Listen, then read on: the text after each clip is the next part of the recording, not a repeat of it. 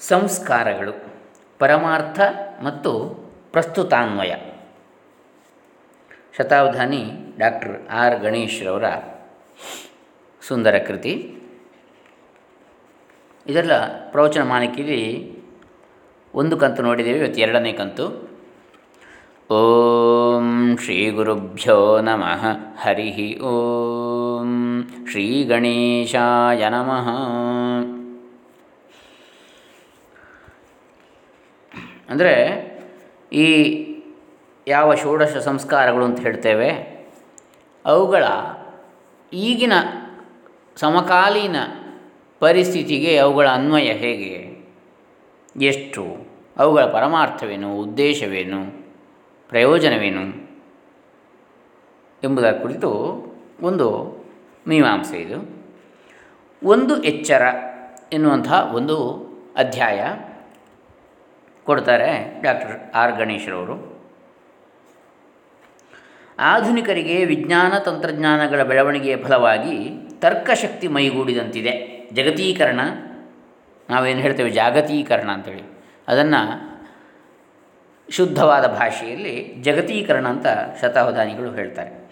ಮತ್ತು ಪ್ರಜಾಪ್ರಭುತ್ವಗಳ ಪ್ರಾಮುಖ್ಯದ ಫಲವಾಗಿ ಅವುಗಳಿಗೆ ಹೆಚ್ಚು ಪ್ರಾಮುಖ್ಯ ಇರುವುದರಿಂದಾಗಿ ಸಮಾನತೆಯ ಆದರ್ಶ ಆಕರ್ಷಕವೆನಿಸಿದೆ. ಹೀಗಾಗಿ ಮತಕೇಂದ್ರಿತವಾದ ಸಂಸ್ಕಾರಗಳನ್ನು ಕುರುಡು ನಂಬಿಕೆಯೆಂದೋ, ಅಸಮಾನತೆಯ ಮರುಕಳಿಕೆಯೆಂದೋ ತಳ್ಳಿಹಾಕುವ ಮನೋಧರ್ಮ ಅವರಲ್ಲಿ ಹೆಚ್ಚಾಗಿದೆ. ಅಂತಹ ಇಂತಹ ಆಕ್ಷೇಪಗಳಲ್ಲಿ ಅಲ್ಪ ಸ್ವಲ್ಪದ ಹುರುಳು ಇರಬಹುದು, ಆದರೆ ಇಷ್ಟು ಮಾತ್ರದಿಂದಲೇ ಸಂಸ್ಕಾರಗಳ ಇಡೀ ಆಚರಣೆಯನ್ನು ಗುಡಿಸಿ ಹಾಕುವುದು ಸರ್ವಥಾ ಸರಿಯಲ್ಲ. ಇದು ಮುಳ್ಳು ಚುಚ್ಚುವುದೆಂದು ಗುಲಾಬಿಯ ಗಿಡವನ್ನೇ ಕತ್ತರಿಸಿ ಬಿಸುಟಂತೆ. ಆಧುನಿಕ ಮಾನವನಿಗೆ ಇಂದು ವಿಜ್ಞಾನ ತಂತ್ರಜ್ಞಾನಗಳ ಮೂಲಕ ಯಾವ ತೊಂದರೆಯೂ ಇಲ್ಲದೆ ತಾನೊಬ್ಬನೇ ಎಲ್ಲಿ ಕೂಡ ಬಾಳಬಲ್ಲ ವ್ಯವಸ್ಥೆ ಒದಗಿರಬಹುದು. ಸಮಾನತೆಯ ಮೌಲ್ಯದ ಮೂಲಕ ಯಾವ ಶೋಷಣೆಗೂ ತುತ್ತಾಗದೆ ಬದುಕುವ ಸೌಲಭ್ಯವೂ ಮೈಗೂಡಿರಬಹುದು. ಆದರೆ ಜಗತೀಕರಣದ ಈ ಯುಗದಲ್ಲಿ ವಿಜ್ಞಾನ ಮತ್ತು ತಂತ್ರಜ್ಞಾನಗಳು ಯಾರನ್ನೇ ಆದರೂ ಅವರು ಮೈಮುರಿದು ದುಡಿಯುವವರೆಗೆ ಮಾತ್ರ ಬೆಂಬಲಿಸುತ್ತವೆ. ಒಮ್ಮೆ ವ್ಯಕ್ತಿಯ ಶಕ್ತಿ ಕುಗ್ಗಿದ ಬಳಿಕ ಈ ವ್ಯವಸ್ಥೆ ನಿರ್ದಯವಾಗಿ ಆತನನ್ನು ಒರೆಸಿ ಹಾಕುತ್ತದೆ. ಇದೇ ರೀತಿ ಹೆಚ್ಚಿನವರಲ್ಲಿ ಸಮಾನತೆಯ ಅರಿವು ಎಲ್ಲರೂ ಒಂದೇ ಎಂಬ ಆತ್ಮವಿಸ್ತಾರವನ್ನು ಕಲ್ಪಿಸುವುದಕ್ಕಿಂತ ಮಿಗಿಲಾಗಿ ತಮಗಿಂತ ಹೆಚ್ಚಿನವರು ಯಾರೂ ಇಲ್ಲ ಎಂಬ ಅಹಂಕಾರವನ್ನೇ ಪೋಷಿಸುತ್ತಿದೆ. ಹೀಗೆ ಒಂದು ಕಡೆ ಅಸ್ತಿತ್ವದ ಅನಿಶ್ಚಯತೆ, ಮತ್ತೊಂದು ಕಡೆ ಅಹಂಕಾರದ ಅವಾಸ್ತವತೆ.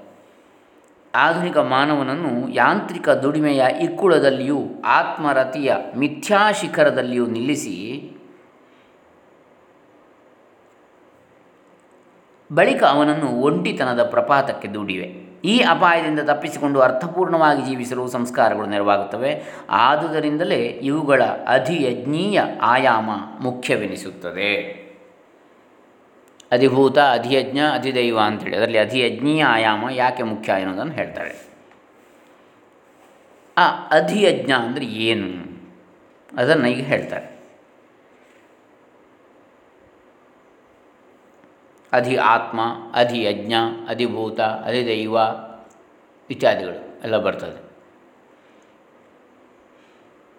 ತಥ್ಯ, ಈಗ ಅಧಿಯಜ್ಞ ಅಂದರೆ ತಥ್ಯ ಅಥವಾ ವಾಸ್ತವದ ವಲಯವಾದ ಅಧಿಭೂತವನ್ನು ಕಣ್ಣಿಗೆ ಕಾಣುವಂತಹ ಇಂದ್ರಿಯ ಗೋಚರವಾದಂತಹ ಅಧಿಭೂತವನ್ನು ನಂಬಿಕೆ ಮತ್ತು ಶ್ರದ್ಧೆಗಳ ವಲಯವಾದ ಅಧಿದೈವದೊಡನೆ ಬೆಸೆದು ಇವೆರಡಕ್ಕೂ ಅನುಭವ ಹಾಗೂ ಅನುಭವ ಅಥವಾ ಮೌಲ್ಯದ ನೆಲೆಯಾದ ಅಧ್ಯಾತ್ಮದ ಬೆಂಬಲವನ್ನು ಅನುಭವ, ಅಧ್ಯಾತ್ಮ. ಆ ಬೆಂಬಲವನ್ನು ಕೊಡುವ ವ್ಯವಸ್ಥೆ ಅಧಿಯಜ್ಞದ್ದಾಗಿದೆ. ಬಹಳ ಆಳವಾದಂಥ ವಿಚಾರ ಇದು. ತಥ್ಯ. ಅಂದರೆ ಅಂದರೆ ಏನು ನಮಗೆ ಪ್ರತ್ಯಕ್ಷ ಗೋಚರವಾಗಿದೆಯೋ ನಮ್ಮ ಕಣ್ಣು, ಕಿವಿ, ಮೂಗು, ನಾಲಿಗೆ ಚರ್ಮಗಳಿಗೆ. ಅಥವಾ ವಾಸ್ತವ ಏನು ಜೀವನದಲ್ಲಿ ನಾವು ಕಾಣ್ತೇವೋ, ಆ ವಾಸ್ತವಲ್ಲಿ ಅದನ್ನು ಅಧಿಭೂತ ಅಂತೇಳಿ. ಅದನ್ನು ನಂಬಿಕೆ ಮತ್ತು ಶ್ರದ್ಧೆ, ತಥ್ಯ ಅಥವಾ ವಾಸ್ತವವನ್ನು, ವಾಸ್ತವವಾದಂತಹ ಅಧಿಭೂತವನ್ನು ನಂಬಿಕೆ ಮತ್ತು ಶ್ರದ್ಧೆಗಳ ವಲಯವಾದ ಅಧಿದೈವ ಕಣಿ ಕಾಣಿಸುವುದಿಲ್ಲ. ನಂಬಿಕೆ ಮತ್ತು ಶ್ರದ್ಧೆಯಲ್ಲಿ ಜೀವಾಳ ಅದಕ್ಕೆ. ಅಂತಹ ಅಧಿದೈವದೊಡನೆ ಅಧಿಭೂತವನ್ನು ಬೆಸೆದು ಇವೆರಡಕ್ಕೂ ಅನುಭವ ಅಥವಾ ಮೌಲ್ಯದ ನೆಲೆಯಾದಂತಹ ಅಧ್ಯಾತ್ಮದ ಬೆಂಬಲವನ್ನು ಕೊಡುವಂಥ ವ್ಯವಸ್ಥೆ ಅಧಿಯಜ್ಞದ್ದು. ನಿರಂತರವಾಗಿ ಸೆಣಸುವ ಅಧಿಭೂತ ಮತ್ತು ಅಧಿದೈವಗಳು ಶಾಂತಿಯನ್ನು ಕಾಣಬೇಕಾದ ಅಧ್ಯಾತ್ಮದ ನೆಲೆಯಲ್ಲಿ. ಅಧ್ಯಾತ್ಮ ಆದರೂ ಸುಲಭವಾಗಿ ದಕ್ಕುವಂಥದ್ದಲ್ಲ. ಅದನ್ನು ಸ್ವಲ್ಪ ಕಾಲವಾದರೂ ನಮ್ಮೊಳಗೆ ಕಂಡುಕೊಳ್ಳುವಂತಹ ಸಂದರ್ಭ ಅಧಿಯಜ್ಞದ ಮೂಲಕ ಒದಗುತ್ತದೆ. ಹೇಗೆ ಕಲೆಯು ನಮ್ಮಿ ಲೋಕದ ಭಾವಗಳನ್ನು ಬಳಸಿಯೇ ಅವುಗಳಲ್ಲಿಯ ಸುಖ ದುಃಖಗಳ ಕೊಳೆಯನ್ನು ಕಳೆದು ವಿಶುದ್ಧವಾದ ಆನಂದದ ದಿವ್ಯಾನುಭವವನ್ನು ಮಾತ್ರ ರಸಿಗರಿಗೆ ಉಣಬಡಿಸುವುದೋ? ಹಾಗೆಯೇ ಅಧಿಯಜ್ಞ ಕೂಡ ಅಧಿಭೂತ ಅಧಿದೈವಗಳ ಅಡ್ಡಿ ಆತಂಕಗಳನ್ನು ಸ್ವಲ್ಪ ಕಾಲವಾದರೂ ಕಳೆದು ನಮ್ಮನ್ನು ಅಧ್ಯಾತ್ಮದ ನೆಮ್ಮದಿಯಲ್ಲಿ ನಿಲ್ಲಿಸುತ್ತದೆ. ಕಲೆಯನ್ನು ಆಸ್ವಾದಿಸಲು ಬಯಸುವವರಿಗೆ ಸಹೃದಯತೆ ಬೇಕಿರುವಂತೆಯೇ ಅಧಿಯಜ್ಞವನ್ನು ಅನುಷ್ಠಿಸಲು ಮನಸ್ಸಿನ ಮಗ್ನತೆ ಅವಶ್ಯ. ಇದು ಪ್ರೀತಿ ವಿವೇಕಗಳಿಂದ ಸಾಧ್ಯ. ವಿವೇಚನಾ ಶಕ್ತಿ ಬೇಕು. ಆ ಬಗ್ಗೆ ಪ್ರೀತಿ ಅಥವಾ ಶ್ರದ್ಧೆ ಬೇಕು. ಇನ್ನು ಋತ, ಸತ್ಯ, ಋಣ, ಧರ್ಮ ಏನತಕ್ಕಂತಹ ವಿಚಾರ ಅತ್ಯಂತ ಸಂಕ್ಷೇಪವಾಗಿ ಹೇಳ್ತಾರೆ. ಜಗತ್ತಿನ ಅಸ್ತಿತ್ವ ಎಲ್ಲರಿಗೂ ತೋರುತ್ತದೆ. ಈ ಅಸ್ತಿತ್ವದ ಹಿಂದಿನ ವ್ಯವಸ್ಥೆ ಈ ಅಸ್ತಿತ್ವದ ಹಿಂದಿನ ವ್ಯವಸ್ಥೆ ಕೆಲವರಿಗೆ ಮಾತ್ರ ಕಾಣ್ತದೆ. ಭೌತ ಜಗತ್ತಿನ ಅಸ್ತಿತ್ವದ ಹಿಂದಿರುವ ಭೌತ ವ್ಯವಸ್ಥೆ ವಿಜ್ಞಾನಿಗಳಿಗೆ ಅರಿವಾದರೆ ಭಾವ ಜಗತ್ತಿನ ಅಸ್ತಿತ್ವದ ಹಿಂದಿರುವ ಭಾವ ವ್ಯವಸ್ಥೆ ಕಲಾವಿದರಿಗೆ ಅರಿವಾಗ್ತದೆ. ಇವೆರಡೂ ಜಗತ್ತುಗಳ ಹಿಂದಿರುವ ತತ್ವ ಜ್ಞಾನಿಗಳಿಗೆ ತಿಳಿಯುತ್ತದೆ. ಹೀಗೆ ಸತ್ಯ ಎನಿಸಿದ ಅಸ್ತಿತ್ವದ ಹಿಂದಿರುವ ಅಸ್ತಿತ್ವ ನೋಡಿ ಸತ್ಯ. ಅದರ ಹಿಂದಿರುವ ಋತ ಎಂಬ ವ್ಯವಸ್ಥೆ ಪ್ರಯತ್ನದಿಂದ ಮಾತ್ರ ವೇದ್ಯ. ಸತ್ಯ ಅಸ್ತಿತ್ವದ ಋತ ವ್ಯವಸ್ಥೆ. ಪ್ರಯತ್ನ ಸಾಧ್ಯವಾದದ್ದು, ಪ್ರಯತ್ನ ವೇದ್ಯವಾದದ್ದು. ಋತದ ಅರಿವಾದ ಕೂಡಲೇ ನಾವು ಸತ್ಯಕ್ಕೆಷ್ಟು ಋಣಿಗಳಾಗಿದ್ದೇವೆ ಎಂಬ ಪ್ರಜ್ಞೆ ಮೂಡುತ್ತದೆ. ನಾವೆಷ್ಟು ಋಣಿಗಳು ಅಂಥೇಳಿ ಈ ಸೃಷ್ಟಿಗೆ.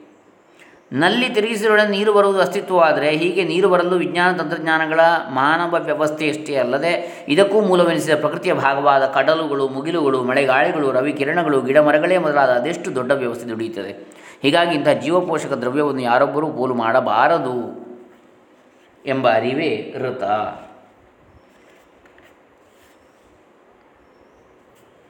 ಈ ಅರಿವು ಯಾರನ್ನೇ ಆದರೂ ಇಡೀ ವ್ಯವಸ್ಥೆಗೆ ಕೃತಜ್ಞರಾಗಿರುವಂತೆ ಮಾಡದೇ ಇರದು, ಮಾಡುತ್ತದೆ. ಇಲ್ಲವಾದಲ್ಲಿ ಆ ಅರಿವೇ ಹುಸಿ ಎನ್ನಬೇಕು. ಕೃತಜ್ಞತೆಯ ಈ ಭಾವವೇ ಋಣಪ್ರಜ್ಞೆ. ಒಮ್ಮೆ ನಾವು ನಮ್ಮ ಸುತ್ತಲಿನ ಜಗದ್ವ್ಯವಸ್ಥೆಗೆ ಋಣಿಗಳೆಂದು ತಿಳಿದ ಬಳಿಕ ಸುಮ್ಮನ ಸುಮ್ಮನಿರಲಾಗುವುದಿಲ್ಲ. ಸಾಲದ ಹೊರೆ ಹೊತ್ತ ಪ್ರಾಮಾಣಿಕ ವ್ಯಕ್ತಿ ಅದನ್ನು ತೀರಿಸುವ ಪ್ರಯತ್ನ ಮಾಡದಿರಲು ಸಾಧ್ಯವೇ? ಇಂಥ ಪ್ರಯತ್ನವನ್ನೇ ಧರ್ಮ ಎಂದು ನಮ್ಮ ಪರಂಪರೆ ಒಕ್ಕಣಿಸಿದೆ. ನೋಡಿ, ಋಣಿ, ಈಗ ಋಣಗಳು ಅಂತ ಹೇಳ್ತಾರೆ. ಯಾವುದು? ದೇವಋಣ, ಪಿತೃಋಣ, ಋಷಿಋಣ ಮನುಷ್ಯಋಣ, ಭೂತಋಣ ಇತ್ಯಾದಿಗಳು. ಹೀಗೆ ಈ ಋಣದ ಕಲ್ಪನೆ ಬರುವಂಥದ್ದು ಕೃತಜ್ಞತಾಭಾವದಿಂದ ಕೃತಜ್ಞತಾಭಾವ ಬರುವಂಥದ್ದು ಈ ವಾಸ್ತವತೆಯ ಹಿಂದಿರುವ ಪರಮ ಸತ್ಯದ ಅರಿವು ಅಥವಾ ಋತ ಏನಿದೆ, ಈ ಸತ್ಯದ ಹಿಂದಿರುವ ಋತದ ಅರಿವಾದವನಿಗೆ ಕೃತಜ್ಞತಾಭಾವ ಹಾಗೂ ಈ ಋಣದ ಒಂದು ಭಾವ ಉಂಟಾಗಲಿಕ್ಕೆ ಸಾಧ್ಯ. ಇನ್ನು ಯಜ್ಞ, ದಾನ, ತಪಸ್ಸು ಎನ್ನುವಂತಹ ವಿಚಾರ ಮುಂದಿನದ್ದು. ಧರ್ಮದ ಆಚರಣೆಗಿರುವ ಪ್ರಧಾನ ಮಾರ್ಗವೇ ಯಜ್ಞ. ಯಜ್ಞದಾನ ತಪಃಕರ್ಮ ಅಂತ ಹೇಳ್ತಾರೆ ಗೀತೆಯಲ್ಲಿ. ಪ್ರಧಾನ ಮಾರ್ಗ ಯಜ್ಞ. ಯಜ್ಞ ಎಂದೊಡನೆ ವಿಚಾರವಾದಿಗಳೆಂದು ಹೆಸರಾದವರಿಗೆ ಮೈ ಉರಿಯುತ್ತದೆ. ಇದು ಬೆಂಕಿಯಲ್ಲಿ ತುಪ್ಪ ಸುರಿಯುವ ಆಹಾರವನ್ನು ಪೋಲು ಮಾಡುವ ಪುರೋಹಿತಶಾಹಿ ಎಂಬುದು ಅವರ ಆಗ್ರಹ. ಅಗ್ನಿಮುಖದಲ್ಲಿ ಆಹುತಿ ನೀಡುವುದು ಒಂದು ಸಂಕೇತ ಮಾತ್ರ. ಇದು ಬಟ್ಟೆಯಿಂದ ಆದ ಬಾವುಟಕ್ಕೆ ರಾಷ್ಟ್ರಧ್ವಜವೆಂದು ಎಲ್ಲರೂ ಗೌರವ ಸಲ್ಲಿಸುವಂತೆಯೇ ಸರಿ. ಸ್ಟ್ರಗಲ್ ಫಾರ್ ಎಕ್ಸಿಸ್ಟೆನ್ಸ್ ಎಂದು ಚಾರ್ಲ್ಸ್ ಡಾರ್ವಿನ್ ಹೇಳಿ, ಮುನ್ನವೇ ಹೇಳಿದಂತೆ, ಮೊದಲೇ ಹೇಳಿದಂತೆ, ಹೊತ್ತು ತುತ್ ಹೊತ್ತಿನ ತುತ್ತಿಗಾಗಿ, ಅನ್ನ ಚಿನ್ನಗಳಿಗಾಗಿ, ಹೆಣ್ಣು ಹೆಸರುಗಳಿಗಾಗಿ ಸೆಣಸಿ ಅಣಗುತ್ತಿರುವ ಮಾನವ ಸಹಜವಾಗಿ ಲೋಭಿ. ಪ್ರಕೃತಿ ಅವನಿಗೆ ಹೇಳಿಕೊಟ್ಟಿದ್ದೇ ಇಂಥ ಜಿಪುಣತನವನ್ನು ಇದನ್ನು ಕೆಲಮಟ್ಟಿಗಾದರೂ ಮೀರದೇ ಇದ್ದಲ್ಲಿ ಬಾಳು ಹಸನಾಗದು, ಅರ್ಥಪೂರ್ಣವಂತೂ ಆಗಲೇ ಆಗದು. ನಿಸರ್ಗಲೋಭಿಯಾದ ಅವನಿಗೆ ಔದಾರ್ಯದ ಹಾದಿಯನ್ನೂ ಅದು ಕೊಡುವ ನೆಮ್ಮದಿಯನ್ನೂ ತಿಳಿಸಿಕೊಡುವ ತಾಯಿ ಸಂಸ್ಕೃತಿ. ಪ್ರಕೃತಿ ಮತ್ತು ಸಂಸ್ಕೃತಿ. ಯಜ್ಞ ಸಂಸ್ಕೃತಿಯ, ಯಜ್ಞ ಎನ್ನುವಂಥದ್ದು ಸಂಸ್ಕೃತಿಯ ಒಂದು ಅನುಷ್ಠಾನ. ಅಗ್ನಿಯಲ್ಲಿ ಯಾವುದಾದರೂ ಆಹಾರ ಪದಾರ್ಥವನ್ನು ಹಾಕಿದರೆ ಅದನ್ನು ಮತ್ತೆ ಪಡೆದುಕೊಳ್ಳಲು ಸಾಧ್ಯವಿಲ್ಲವೆಂಬುದು ಎಲ್ಲರಿಗೂ ತಿಳಿದ ತಥ್ಯ. ವಸ್ತುಸ್ಥಿತಿ ಹೀಗಿದ್ದೂ ಹಾಗೆ ಮಾಡುವುದೆಂದರೆ ತನಗೆ ಮರಳಿ ಬರುವುದೆಂಬ ಯಾವುದೇ ನಿಶ್ಚಯ ಇಲ್ಲದಿದ್ದರೂ ಕೊಡಬೇಕು. ಪ್ರತ್ಯುಪಕಾರದ ನಿರೀಕ್ಷೆ ಇದ್ದು ಮಾಡುವಂಥದ್ದಲ್ಲ. ಮತ್ತು ತ್ಯಾಗೇನೈಕೆ ಅಮೃತತ್ವ ಮಾನಶುಹು ಕೊಡುವುದು ಎನ್ನುವಂಥದ್ದು ತನಗೆ ಮರಳಿ ಬರುವುದೆಂಬ ಯಾವುದೇ ನಿಶ್ಚಯ ಇಲ್ಲದಿದ್ದರೂ ಕೊಡಬೇಕೆಂಬ ಜೀವನದ ಜೀವನ ಪಾಠದ ಕಲಿಕೆ. ಯಜ್ಞಾನುಷ್ಠಾನ ಅಂತ ಮನುಷ್ಯಾ ಅನ್ನಗತ ಪ್ರಾಣ ಎಂದು ವೇದ ಹೇಳಿದೆ. ಚಿನ್ನವಿಲ್ಲದೆ ಬದುಕಬಹುದು, ಆದರೆ ಅನ್ನವಿಲ್ಲದೆ ಬದುಕಲಾದೀತೆ ಹೀಗೆ ನಮಗೆ ಅವಶ್ಯವಾಗಿ ಬೇಕಾದ ಆಹಾರವನ್ನು ನಾವು ಸಾಂಕೇತಿಕವಾಗಿ ಆದರೂ ಅಗ್ನಿಗೆ ಅರ್ಪಿಸುವುದೆಂದರೆ ಅದು ಪ್ರತಿಫಲದ ಅಪೇಕ್ಷೆ ಇಲ್ಲದೆ ತ್ಯಾಗ ಮಾಡುವುದರ ಲಕ್ಷಣ. ಹೀಗೆ ತ್ಯಾಗವನ್ನು ಒಂದು ಹಿರಿಯ ಮೌಲ್ಯವಾಗಿ ಸಾಕ್ಷಾತ್ಕರಿಸಿಕೊಂಡ ಬಳಿಕ ಜಗತ್ತಿನ ಸಹಮಾನವರೊಡನೆ ಬಾಳುವುದು ಸುಖವಾಗುತ್ತದೆ. ಈ ಕಾರಣದಿಂದಲೇ ಯಜ್ಞಕ್ಕೆ ದೇವತಾರಾಧನೆ ಎಂಬ ಅರ್ಥವಷ್ಟೇ ಅಲ್ಲದೆ ಒಟ್ಟು ಸೇರುವಿಕೆ, ಹಂಚಿಕೊಂಡು ಬಾಳುವಿಕೆ, ತ್ಯಾಗ ಮಾಡುವಿಕೆ ಎಂಬ ಎಲ್ಲ ಅರ್ಥ ಸ್ವಾರಸ್ಯಗಳಿವೆ. ಮನಃಪೂರ್ವಕವಾಗಿ ಒಮ್ಮೆ ಕೊಟ್ಟ ಬಳಿಕ ಕಳವಳಿಸಬಾರದು. ಕೊಟ್ಟು ಕೆಟ್ಟೆ ಎನ್ನುವುದು ಸರಿಯಲ್ಲವೆಂದೇ ಅಚ್ಚಗನ್ನಡದ ಗಾದೆ ಮಾತು. ತ್ಯಾಗವನ್ನು ಮಾಡಿಯೂ ಪಶ್ಚಾತ್ತಾಪ ಪಡೆದಿರುವುದು ನಿಜಕ್ಕೂ ಮನಸ್ಸಿನ ಒಂದು ಉನ್ನತಿ. ಪ್ರತಿಫಲದ ಅಪೇಕ್ಷೆ ಇಲ್ಲದೆ ಮಾಡಿದ ತ್ಯಾಗವು ದಾನವಾದರೆ ಹಾಗೆ ಮಾಡಲು ಬೇಕಾದ ಮನಸ್ಸಿನ ಪರಿಪಾಕವೇ ತಪಸ್ಸು. ಹೀಗೆ ಯಜ್ಞ ಎಂಬ ನಾಣ್ಯಕ್ಕೆ ದಾನ ಮತ್ತು ತಪಸ್ಸುಗಳೆಂಬ ಎರಡು ಮುಖಗಳಿವೆ. ಯಜ್ಞದಾನ, ತಪಸ್ಸು. ಜೀವನದಲ್ಲಿ ಎಲ್ಲ ಕಾಲಕ್ಕೂ ಸಲ್ಲುವ ನಾಣ್ಯ ಯಜ್ಞವೇ ಹೊರತು ಬೇರೆ ಬೇರೆ ದೇಶ ಕಾಲಗಳಲ್ಲಿ ಬೇರೆ ಬೇರೆ ಪ್ರಭುತ್ವಗಳಲ್ಲಿ ಚಲಾವಣೆಗೆ ತರುವ, ಬರುವ ಹಣವಲ್ಲ. ಯಜ್ಞವೆಂಬ ಧನವೇ ಸಂಸ್ಕಾರಗಳಲ್ಲಿ ಪ್ರಧಾನ ಪಾತ್ರ ವಹಿಸುತ್ತದೆ. ಹೀಗೆ ಧರ್ಮಾಚರಣೆಗೆ ಯಜ್ಞ ಒಂದು ಪ್ರಮುಖ ಸಾಧನ. ಅದರ ಎರಡು ಮುಖಗಳು ದಾನ ಮತ್ತು ತಪಸ್ಸು. ಮಾನವನು ತನ್ನ ಜೀವನದಲ್ಲಿ ಒಳಿತನ್ನು ಇಬ್ಬಗೆಯಾಗಿ ಸಾಧಿಸಬಹುದೆಂದು ವೇದಗಳು ತಿಳಿಸುವಾಗ ಇಷ್ಟ ಮತ್ತು ಪೂರ್ತ ಎಂಬ ಎರಡು ಬಗೆಯ ವಿಧಾನಗಳನ್ನು ಒಕ್ಕಣಿಸುತ್ತವೆ ಇಷ್ಟ ಎಂಬುದು ಸಾಮಾನ್ಯ ಯಜ್ಞವನ್ನು ಸಂಕೇತಿಸುತ್ತದೆ. ಪೂರ್ತ ಎಂಬುದು ಕೆರೆ ಬಾವಿ ಕಟ್ಟಿಸುವಿಕೆ, ಮರ ಗಿಡಗಳ ನೆಡುವಿಕೆ, ದೀನದಲಿತರಿಗೆ ನೆರವು, ಮಂಟಪ ಧರ್ಮಸತ್ರಗಳ ನಿರ್ಮಾಣ, ಕವಿ, ಕಲಾವಿದರ ಪೋಷಣೆ ಮುಂತಾದ ಸಾಮಾನ್ಯವಾದ ಲೋಕೋಪಕಾರವನ್ನು ಸಂಕೇತಿಸುತ್ತದೆ. ಇದು ಕೂಡ ತತ್ವತಃ ಸಮಾಜ ಎಂಬ ಅಗ್ನಿಯಲ್ಲಿ ಮಾಡಿದ ಜಗದ ಆರಾಧನೆ ಎಂಬ ಯಜ್ಞವೇ. ಹೀಗೆ ಯಜ್ಞದ ಒಂದು ಅಧಿಯಜ್ಞದ ಒಂದು ಸ್ವರೂಪವನ್ನು ನಮಗೆ ಯಜ್ಞ ದಾನ ತಪಸ್ಸು ಇವುಗಳ ಸ್ವರೂಪವನ್ನು ಹೇಳ್ತಾರೆ. ಶತಾಬ್ದನಿ ಡಾಕ್ಟರ್ ಆರ್ ಗಣೇಶ್ ಅವರು. ಇನ್ನು ಮುಂದಿನ ದಿನಗಳಲ್ಲಿ ನಾವು ಪುರುಷಾರ್ಥಗಳು ಎನ್ನುವಂತಹ ವಿಚಾರವನ್ನು ನೋಡೋಣ. ಹರೇ ರಾಮ. ಸರ್ವೇ ಜನ ಸುಖಿನೋ ಭವಂತು, ಲೋಕಾ ಸಮಸ್ತ ಸುಖಿನೋ ಭವಂತು. ಶತಾವಧಾನ ಡಾಕ್ಟರ್ ಆರ್ ಗಣೇಶ ಚರಣಾರವಿಂದ ಅರ್ಪಿತಮಸ್ತು. ಓಂ ತತ್ಸತ್.